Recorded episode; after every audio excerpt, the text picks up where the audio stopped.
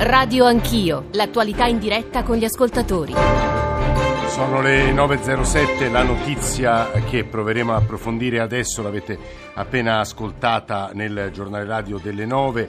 Sono stati convalidati i fermi di, delle persone arrestate ieri nell'ambito di un'inchiesta della Digos eh, di Torino eh, diretta dal Lucigos eh, sul, mh, sulla eh, le armi possedute, ma non soltanto eh, l'arsenale posseduto da un gruppo eh, di uomini eh, che era partito per l'Ucraina e che sarebbero dei mercenari italiani che avrebbero combattuto nel Donbass, un fenomeno sul quale stamane, devo dire, i giornali molto scrivono, tra l'altro eh, dicendo una cosa mm, che insomma, merita la riflessione, lo scrive Domenico Quirico sulla stampa, e cioè eravamo tutti distratti, sulla, distratti insomma, molto concentrati sulla questione dell'ISIS, sulla questione degli italiani che sono andati a, a combattere soprattutto nel Rojava eh, con eh, con i curdi e contro eh, l'ISIS e però ci siamo distratti rispetto ad altri fenomeni estremistici nella galassia dell'estrema destra neofascista che sarebbe andata a combattere con i filorussi nel Donbass ma che soprattutto sarebbe in possesso di molte armi e scambierebbe, venderebbe, acquisterebbe queste armi eh, stesse. Sono stato molto probabilmente impreciso nella descrizione di quello che è accaduto ma i nostri ospiti saranno molto più attenti eh, di me, molti di voi avranno visto quell'impressionante fotografia del missile aria-aria che è stato ritrovato in un hangar eh, vicino a eh, Pavia e che sarebbe stato uno degli oggetti eh, delle compravendite di cui stiamo parlando stamane. 335 699 2949 se volete per aggiungere domande sul tema dell'inchiesta stessa, ma io credo sia molto interessante anche ragionare sul fenomeno dei mercenari italiani che vanno a combattere nei più diversi teatri di guerra e i nostri ospiti in questa parte di Radio Anch'io ci aiuteranno a definire questo quadro, ma anzitutto noi abbiamo bisogno di elementi più precisi rispetto a quelli che vi ho dato eh, io sull'inchiesta della Digos di Torino, il cui capo è Carlo Ambra, che ringraziamo molto per la sua presenza. Eh, dottor Ambra, benvenuto, buongiorno. Buongiorno, buongiorno anche a lei e a tutti allora, gli ascoltatori. proverei a rivolgere tre domande di nuovo per aiutare gli ascoltatori a capire l'entità di quello che è accaduto, eh, che in realtà è figlio di un'inchiesta insomma, che, che, è lunga nel tempo, sono mesi se non anni che lavorate su questi temi. Insomma, che materiale avete trovato, eh, quali sviluppi sono eh, possibili e, e, le intercettazioni, eh, che tipo di, di voci eh, vi hanno fatto riscontrare? Dottor Ambra. Uh, sì, innanzitutto um, occorre premettere che eh, eh l'operazione eh, che abbiamo eseguito eh, nei giorni scorsi è eh, un'articolazione, una costola di sì. una eh, più grande indagine che da circa un anno abbiamo, come dico, di Torino nei confronti di alcuni combattenti italiani con ideologie oltranziste evidenziatisi in passato per aver preso parte al conflitto armato nella regione ucraina del Donbass. Questo però costituisce una, una costola di questa attività perché... Eh, Ma quanti realtà, sarebbero questi italiani che sono andati? Guardi, la, attualmente um, da, monitorati da mm. questa Digos sono una decina, però ovviamente eh, l'attività di indagine riguarda anche altre città e anche altre Digos eh, omologhi uffici di altre città svolgono attività come la mia su altri soggetti eh, in altri contesti eh, territoriali. Quindi diciamo, è un fenomeno eh, monitorato sia dall'Idigos che dall'Ucicos, che è la direzione che coordina tutte queste attività. E, mh, mm, le ripetevo che questa è una eh, costola di questa attività che mh, ha portato nei giorni scorsi eh, ad eseguire alcune perquisizioni, premetto coordinata tutta dalla Procura della Repubblica di Torino sì. e che ha consentito, grazie anche alla collaborazione delle Digos di Milano, Varese, Pavia, Novara e Forlì, di eseguire una serie di perquisizioni eh, sul nord Italia che hanno consentito di sequestrare nelle abitazioni di, del Per Giorgio Fabio, sì. un cittadino italiano di 60 anni, un vero arsenale di mh, armi da guerra, tra fucili d'assalto e mitra. Ehm, all'interno dell'abitazione eh, vi erano anche diversi eh, stemmi e cartelli con simbologie naziste, con eh, immagini delle svastiche, riferimenti alle Waffen SS tedesche, eh. eh a eh, caratterizzare la precisa ideologia del, del soggetto che abbiamo tratto in arresto. Lui deteneva le armi praticamente da tutte le parti, anche sotto al letto le abbiamo trovate, conviveva con una mamma molto anziana. Ma che, che ci faceva con queste armi? Guardi, eh, io le, le, dico, noi in questo momento siamo intervenuti d'urgenza per bloccare il missile, le armi, con una grossa attività di prevenzione per evitare che fossero messe in commercio. Lui, la, la chiave di tutto è questo del Bergiorgio, che si capisce anche dall'attività che abbiamo nostra da circa un anno, che eh, lui è un intermediario occulto nella compravendita di armi. Di armi. Cui stiamo facendo degli accertamenti, uh, faremo degli accertamenti sulle armi che abbiamo sequestrato, sulla loro provenienza, faremo anche degli accertamenti balistici se queste armi sono state utilizzate o meno di recente, sono tutta una serie di accertamenti che non si fanno ovviamente in 24 ore, ma che servono poi Scusi, dottor Ambra, anche... mi perdoni l'ignoranza, forse anche sì. l'ingenuità, ma eh, un missile aria-aria non è che sia proprio un oggetto piccolo, eh, no, non credo sia facile da vendere. Io ho no, letto no, che addirittura su WhatsApp quelli facevano un interscambio. Sì, sì, è vero, effettivamente poi così come li dicevo, poi dopo l'attività nostra ci ha portato eh, grazie anche a intercettazioni telematiche, a eh, intracciare questo hangar mm. eh, un, eh, all'esterno dell'aeroporto di Voghera dove abbiamo trovato questo missile di 4 metri dove era accatastato già da alcuni mesi. E ora anche su questo missile che, che, ha dei codici anche di provenienza stiamo facendo gli accertamenti mm. e come dico sono in corso perquisizioni anche ieri e oggi abbiamo preso un momento di pausa, stiamo facendo delle riflessioni con la Procura per vedere e estendere l'attività. Il, ehm, il, il, lo scopo del missile era comunque di venderlo e la stima era sui 400-500 mila euro, il del Bergiorgio, che è quel mh, di Bergiolo, scusi, che eh, è quell'intermediario, aveva preso già contatti con più persone, tra cui proprio eh, non lui, ma tramite una, un'altra persona ancora erano stati messi contatti anche uno di questi combattenti eh. che eh, stavamo monitorando noi e, e che dall'augurio abbiamo preso poi spunto per arrivare al sequestro del missile. Quindi diciamo che erano diversi i canali di vendita, c'era anche un funzionario dello Stato straniero, pubblico, quindi il, il, il, lo scopo era di piazzarlo in qualche modo anche per ricavare. Scusi dottor Ambra, l'ultimo tema però mi, non mi sembra irrilevante, e cioè dalle intercettazioni poi che, oh. che voi eh, avete, avete capito se se lì le questioni sono economiche, cioè ci vogliono guadagnare, o ci sono delle questioni invece di mercenari o de, no. delle questioni ideali, cioè vanno a combattere perché sono filorussi e quindi rivendicano una no. ideologia? Sì. sì, no, guardi, alla fine l'indagine con i combattenti, come dicevo, ha tratto solo uno spunto, perché poi il, il, il soggetto monitorato nell'ambito sì. della nostra indagine ha anche ci tirato pure fuori indietro dall'acquisto, cioè che non era interessato. Quindi noi è stata una, una costola che ci ha consentito tramite questa telefonata con soggetti che sono impegnati eh, nella compravendita illegale di armi di poi seguire un altro filone che è separato e che non ha nulla a che fare poi con il precedente. Ah, ah, ah. E, e ora, ora, ecco, ora, è necessario fare degli approfondimenti anche sui soggetti, perché non sono soggetti che erano particolarmente conosciuti alle forze dell'ordine, quindi ora con, con, con calma cerchiamo cercherete di capire, chi sono capire anche i collegamenti che hanno avuto negli ultimi anni fra di loro e con altri soggetti. Cioè ora l'attività diciamo, si può dire che all'inizio. Intanto abbiamo bloccato l'arsenale di armi e l'inizio che era la cosa più importante. Uh, uh, uh, e ora con calma eh, procederemo sì. a tutti quegli accertamenti che sono necessari. Sì. Carlo Ambra, capo della Digos di Torino, ci ha dato degli elementi per capire eh, l'operazione di ieri. Eh, grazie per essere stato con noi. Operazione che non è dissimile da quella che è stata messa in atto più o meno un anno fa dalla Procura di Genova. Eh, io ho qui i pezzi che a quel eh, tema, a quegli eventi ha dedicato Ferruccio Sansa sul Fatto Quotidiano perché, dicevamo, è una galassia, è un mondo eh, di cui si parla po- molto poco. Ferruccio, buongiorno, benvenuto. Buongiorno a voi. Tu, eh, anche occupandoti della questione, però come dicevo oramai eh, più di un anno fa, eh, rispetto a quello che fece la Procura di Genova sul mondo dei mercenari italiani, che hai capito? Ma io avevo capito che è un mondo che noi abbiamo sottovalutato tantissimo e nel quale si fondano tanti motivi di, di, timore che dovremmo avere nei confronti diciamo, di certi mondi estremisti, di, di, certi mondi dove circolano molte armi e, e, ci sono pochi controlli. Io mi ricordo le carte, cosa dicevano le carte di questa inchiesta, c'erano questi mercenari che dicevano a noi ormai nel Donbass ci chiamano Italia Gole, eh, torniamo in Italia e veniamo a fare la rivoluzione e poi dicevano mi viene voglia quando torno in Italia di prendere la pistola e sparare a destra e a sinistra perché ho il grilletto facile.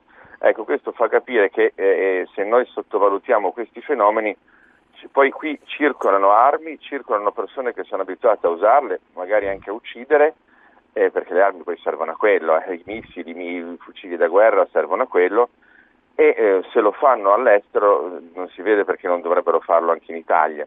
E poi soprattutto la cosa che colpiva di più era che qui si fondono tanti mondi diversi, appunto c'è il fascismo e il nazismo, perché eh, si partiva da delle scritte che erano state fatte sul muro di una chiesa vicino alla Spezia uh-huh. e, e, parlavano di Anna Frank e dicevano Anna Frank non l'ha fatta Frank, con questa specie di, sì. credono anche spiritosi. E noi purtroppo in Italia, credo negli ultimi mesi anni, abbiamo cominciato a sottovalutare l'antisemitismo e il razzismo e il razzismo che poi usiamo magari con gli immigrati, lo stesso che usiamo contro queste persone, che usiamo contro gli ebrei e poi ce lo ritroviamo anche contro di noi perché se eh, abbiamo, siamo abituati a questa violenza verbale, poi il confine tra violenza verbale e altre violenze poi è più difficile da tracciare. Comunque fascismo, nazismo e si fondeva con altri ambienti, quello degli ultra, altra forma di, diciamo, di violenze che noi ormai siamo abituati a, ad accettare, e con frange deviate della sicurezza, sicurezza privata. Ecco, tutto questo si univa e quello che a me faceva più paura di tutti è che questi ambienti vicini al fascismo e ambienti con simpatie naziste si fondevano e avevano chiaramente delle simpatie per il mondo della Lega. Ecco, io adesso sto leggendo, rileggendo un libro secondo me interessantissimo che in Italia è passato inosservato ma che all'estero avrebbe suscitato un putiferio, che è I demoni di Salvini di un giornalista che è Claudio Gatti, tra i migliori d'Italia. Ecco, lui, eh, carta alla mano, testimonianza alla mano, dimostra questo stranissimo cambiamento di pelle della Lega che da partito autonomista è diventato partito nazionalista e ha eh, imbarcato, eh, non è un partito fascista, non è un partito nazista, però ha imbarcato fascisti. Ecco, eh, e per persone che spesso si sono eh, diciamo, interessate. Scusa hanno... Ferruccio, ma questa galassia a cui tu stai facendo riferimento sì. Eh, si muove per, di nuovo, provo eh, il, il Car- Car- Carlo Ambra, il capo della discorso di Torino, in realtà ha detto è prematuro dare una risposta del genere, si muovono per ragioni economiche, cioè sono mercenari che vanno a combattere dove appunto li pagano meglio o ci sono delle ragioni ideali, cioè c'è un rapporto con i filorussi che combattono nel Donbass contro gli ucraini, qual è la, la motivazione? Ma io direi più una motivazione di tipo ideale, perché diciamo di tipo tra l'ideale e l'adrenalinico, cioè sono persone che qui non riescono a combattere ancora e, e, e vanno lì a farlo secondo me, perché eh, le, le guadagnano poco, guadagnano 1000 euro, anche meno al mese per rischiare la pelle e ammazzare la gente, per cui io direi che 1000 euro qui, eh, i 500 euro li prendi facendo dei lavori, il Corriere, il Pony Express e se vai a fare il Donbass eh, a sparare e, e rischiare di essere ucciso, Quindi credo so, che le motivazioni non sono ragioni, motivazioni economiche. Chi, chi io, conosce... Sì, stai finendo Ferruccio. Ferruccio io credo che sia anche proprio questa motivazione di, di violenza ideale,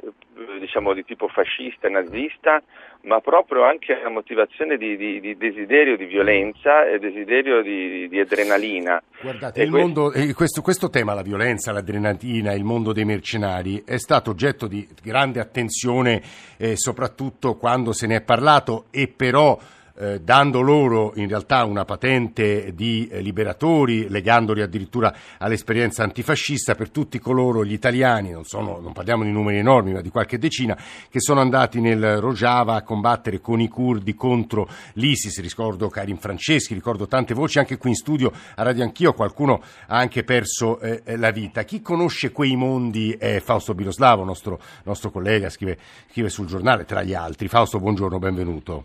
Buongiorno, buongiorno. E, volevamo che tu ci aiutassi, tra poco andiamo anche da eh, Olga Tokariuk che ci aiuterà invece a, a, tracciare un quadro sulla situazione in Ucraina, ci aiutassi a capire insomma un po' questi mondi, che cosa li muove, ragioni economiche, ragioni ideali. Ora gli ascoltatori stanno dicendo eh, ora non, non diamo eh, a, a, Salvini le responsabilità di qualsiasi cosa, cioè viene arrestato un estremista di destra e colpa di Salvini, cioè i nostri ascoltatori si stanno irritando per l'impostazione che ora stiamo dando alla, alla trasmissione. Fausto, aiutaci un po' a comporre il quadro no, sono, sono ragioni assolutamente ideali, tra l'altro oh, eh, ideologie anche opposte. Nel Rojava diciamo, vanno quelli che vedono un mondo di sinistra, ecco, sì. diciamo così. Eh, nel Donbass ce ne sono tutti e due, cioè nel Donbass da parte dei russi sono andati a combattere eh, sia eh, gli estremisti di destra sia gli estremisti di sinistra, eh, perché nel Donbass, io me lo ricordo, ero là eh, fuori dal quartier generale delle forze filo, filorusse a Donetsk e sventolavano la bandiera con Baffone, con Stalin anche, ah. anche ma c'erano anche i cosacchi, cioè c'era, un eh, va, storico. quindi combattono per le stesse forze eh, con eh, idee completamente diverse. Sì, sì, con delle competenze diverse. Tra l'altro, ecco, tutti adesso parlano del Donbass, dei filorussi, perché adesso va, va di moda con Moscopoli, con questo, però ricordiamoci che dall'altra parte della barricata, cioè dalla parte governativa, c'è il battaglione Azov, un battaglione ultranazionalista eh, formato da volontari europei di estrema destra di, esatto. diversi, eh, di diversi paesi. Tra l'altro c'è stato anche un italiano, io sono andato a fare un servizio eh, con loro, insomma il vicecomandante aveva... Scusa Fausto, eh, aiut- aiutaci a capire, quindi noi troviamo estremisti di destra europei che vanno a combattere per gli ucraini estremisti di destra sì, europei e italiani che vanno a combattere sì. per i russi, giusto? Assolutamente sì, esattamente assolutamente sì, da una parte e dall'altra della barricata. Il vicecomandante di questo battaglione Azov, mi ricordo, mi ha un po' insomma, anche agghiacciato perché aveva un telefonino quando, eh, che riceve una chiamata e, e cioè uno magari mette, non so, la fidanzata, la moglie, eh. no, lui aveva la svastica, insomma, ecco, che, che veniva fuori. Quindi, come dire, e stiamo parlando dall'altra parte della barricata, no? Eh, quindi c'è un mescolamento soprattutto in, in Ucraina eh, ter- terrificante. E non penso che lo facciano per soldi perché al massimo gli danno i soldi per le sigarette insomma o poco ah, via lo fanno appunto per, spinta ideologica, adrenalina e così via. Dopodiché eh, eh abbiamo anche c'è insomma anche questa storia del missile che hanno trovato. Sì. Cioè, il missile era, non so se l'avete detto, ma il missile era senza esplosivo, ah. innanzitutto. Eh. Dopodiché era aria-aria, cioè quindi ci vuole un vettore, un velivolo certo. per lanciarlo. E, eh. no, e io mi chiedo chi è il pazzo che si tiene un, una roba del genere in casa, insomma, io dovrei conoscere. Sì, un po' di domande infatti pone questa questione. sì, eh. esatto. Scusa Fausto, to, to, to, torniamo da te per chiudere due WhatsApp audio, poi sentiamo anche subito Olga Tocariuk. Ecco i WhatsApp audio. No, di italiani che partono a combattere all'estero sicuramente eh, ce ne sono, però voglio dire mettere sullo stesso piano i neofascisti che vanno a combattere con i filorussi con eh, chi invece va a combattere in Kurdistan e vi dicendo contro l'ISIS mi sembra un po' oltraggioso. La vecchia legione straniera ha cambiato nome, questa praticamente è la vecchia legione straniera rivista e corretta. Olga Tokariuk è una collega eh, ucraina, caporedattrice della sezione esteri di un'importante televisione eh, ucraina. Ovviamente su quello che accade in Ucraina e nelle, eh, nel Donbass eh, potrebbe tenerci una eh, lezione, ma io ricordo e credo sia interessante riprendere un pezzo pubblicato su Internazionale ormai eh, qualche mese fa, nell'ottobre 2018, il cui titolo era Gli italiani che difendono la Russia in Ucraina ed è interessante perché era firmato da Olga e da Alberto Nardelli, che se non sbaglio è colui che per BuzzFeed, non stiamo parlando di questo da giorni, ha pubblicato quel pezzo che riguarda il ruolo di Savoini. Olga, buongiorno. Buongiorno, sì esatto, è il pezzo nostro pubblicato con eh, Alberto Nardelli l'anno scorso per, per BuzzFeed News e poi ripreso da Internazionale, in cui parliamo proprio di mercenari italiani che combattono dalla parte di Fielorussia nel Donbass e dei loro legami tramite intermediari con Gianluca Stavoni, il presidente dell'Associazione Lombardia Russia e l'alleato vicino a Matteo Salvini. Quindi quello che tu stai leggendo, ascoltando nel dibattito italiano adesso per te è tutto roba vecchia, diciamo così, cose che conoscevi benissimo. Diciamo, diciamo sì, le, sono le cose che conosco, che seguo da un po' di tempo, sono le cose che pure sono state scritte, descritte anche nei media italiani come l'Espresso e la Stampa, che ha scritto molto su mercenari, eh, solo che questo legame diciamo, tra mercenari e Gianluca Savoini non era così eh, in attenzione dei media italiani fino a poco tempo fa. Di che cosa parliamo? Cioè praticamente ehm, Savoini aveva contatti con un certo tipo che si chiama Orazio Maria Nier, che è uno di dieci indagati dalla Procura di Genova con l'accusa di reclutamento di mercenari per le forze filorusse nel Donbass e anche aveva contatti con eh, una cittadina russa che si chiama Irina Osipova, eh, che ha un stretto legame sia con eh, circoli di estrema destra in Russia sia con eh, mercenari eh, italiani che combattono per separatisti nel Donbass e quindi eh, lei anche aveva un, un, contatto abbastanza stretto con eh, Gianluca Savoini, è stata eh, con lui e anche con eh, Matteo Salvini durante le loro visite a Mosca nel 2014. Sì, poi è stata intervistata questi giorni ai giornali, lei ha preso le distanze, non parla più con Savoini, insomma eh, eh, anche questo è un passaggio interessante, ma insomma il, il legame comunque è il rapporto con la Russia a tuo avviso? Sì, assolutamente, cioè eh, la Lombardia Russia sappiamo che è l'associazione che si chiama culturale, però che anche eh, dalla Procura di Genova eh, viene pensata come un anello principale anche nel reclutamento di mercenari eh, per Donbass. Quindi la domanda che sorge è qual è il ruolo di questa associazione, qual è il ruolo del suo presidente Savoini ed eventualmente anche di Matteo Salvini. Mm, mm, eh, sono gli interrogativi che si pone anche la stampa italiana, eh, sui quali immagino che Olga Tocario, grazie davvero per questi elementi, che Fausto sia piuttosto scettico. Fausto Biroslavo, per chiudere un minuto, Fausto, se riesci. Sì, assolutamente. Guarda, io sono stato catturato in Afghanistan, interrogato dal KGB eh, dei tempi dell'Unione Sovietica, la Russia. Adesso c'è un ex maggiore, anzi colonnello del KGB a Cremlino. La Russia non funziona così, cioè, i rapporti sono, come ha detto anche l'ambasciatore romano, Stato-Stato, insomma, cioè, non è che vai là. A me sembra un film di Totò, insomma, questa storia di Moscopoli e l'incontro all'hotel, all'hotel Metropole.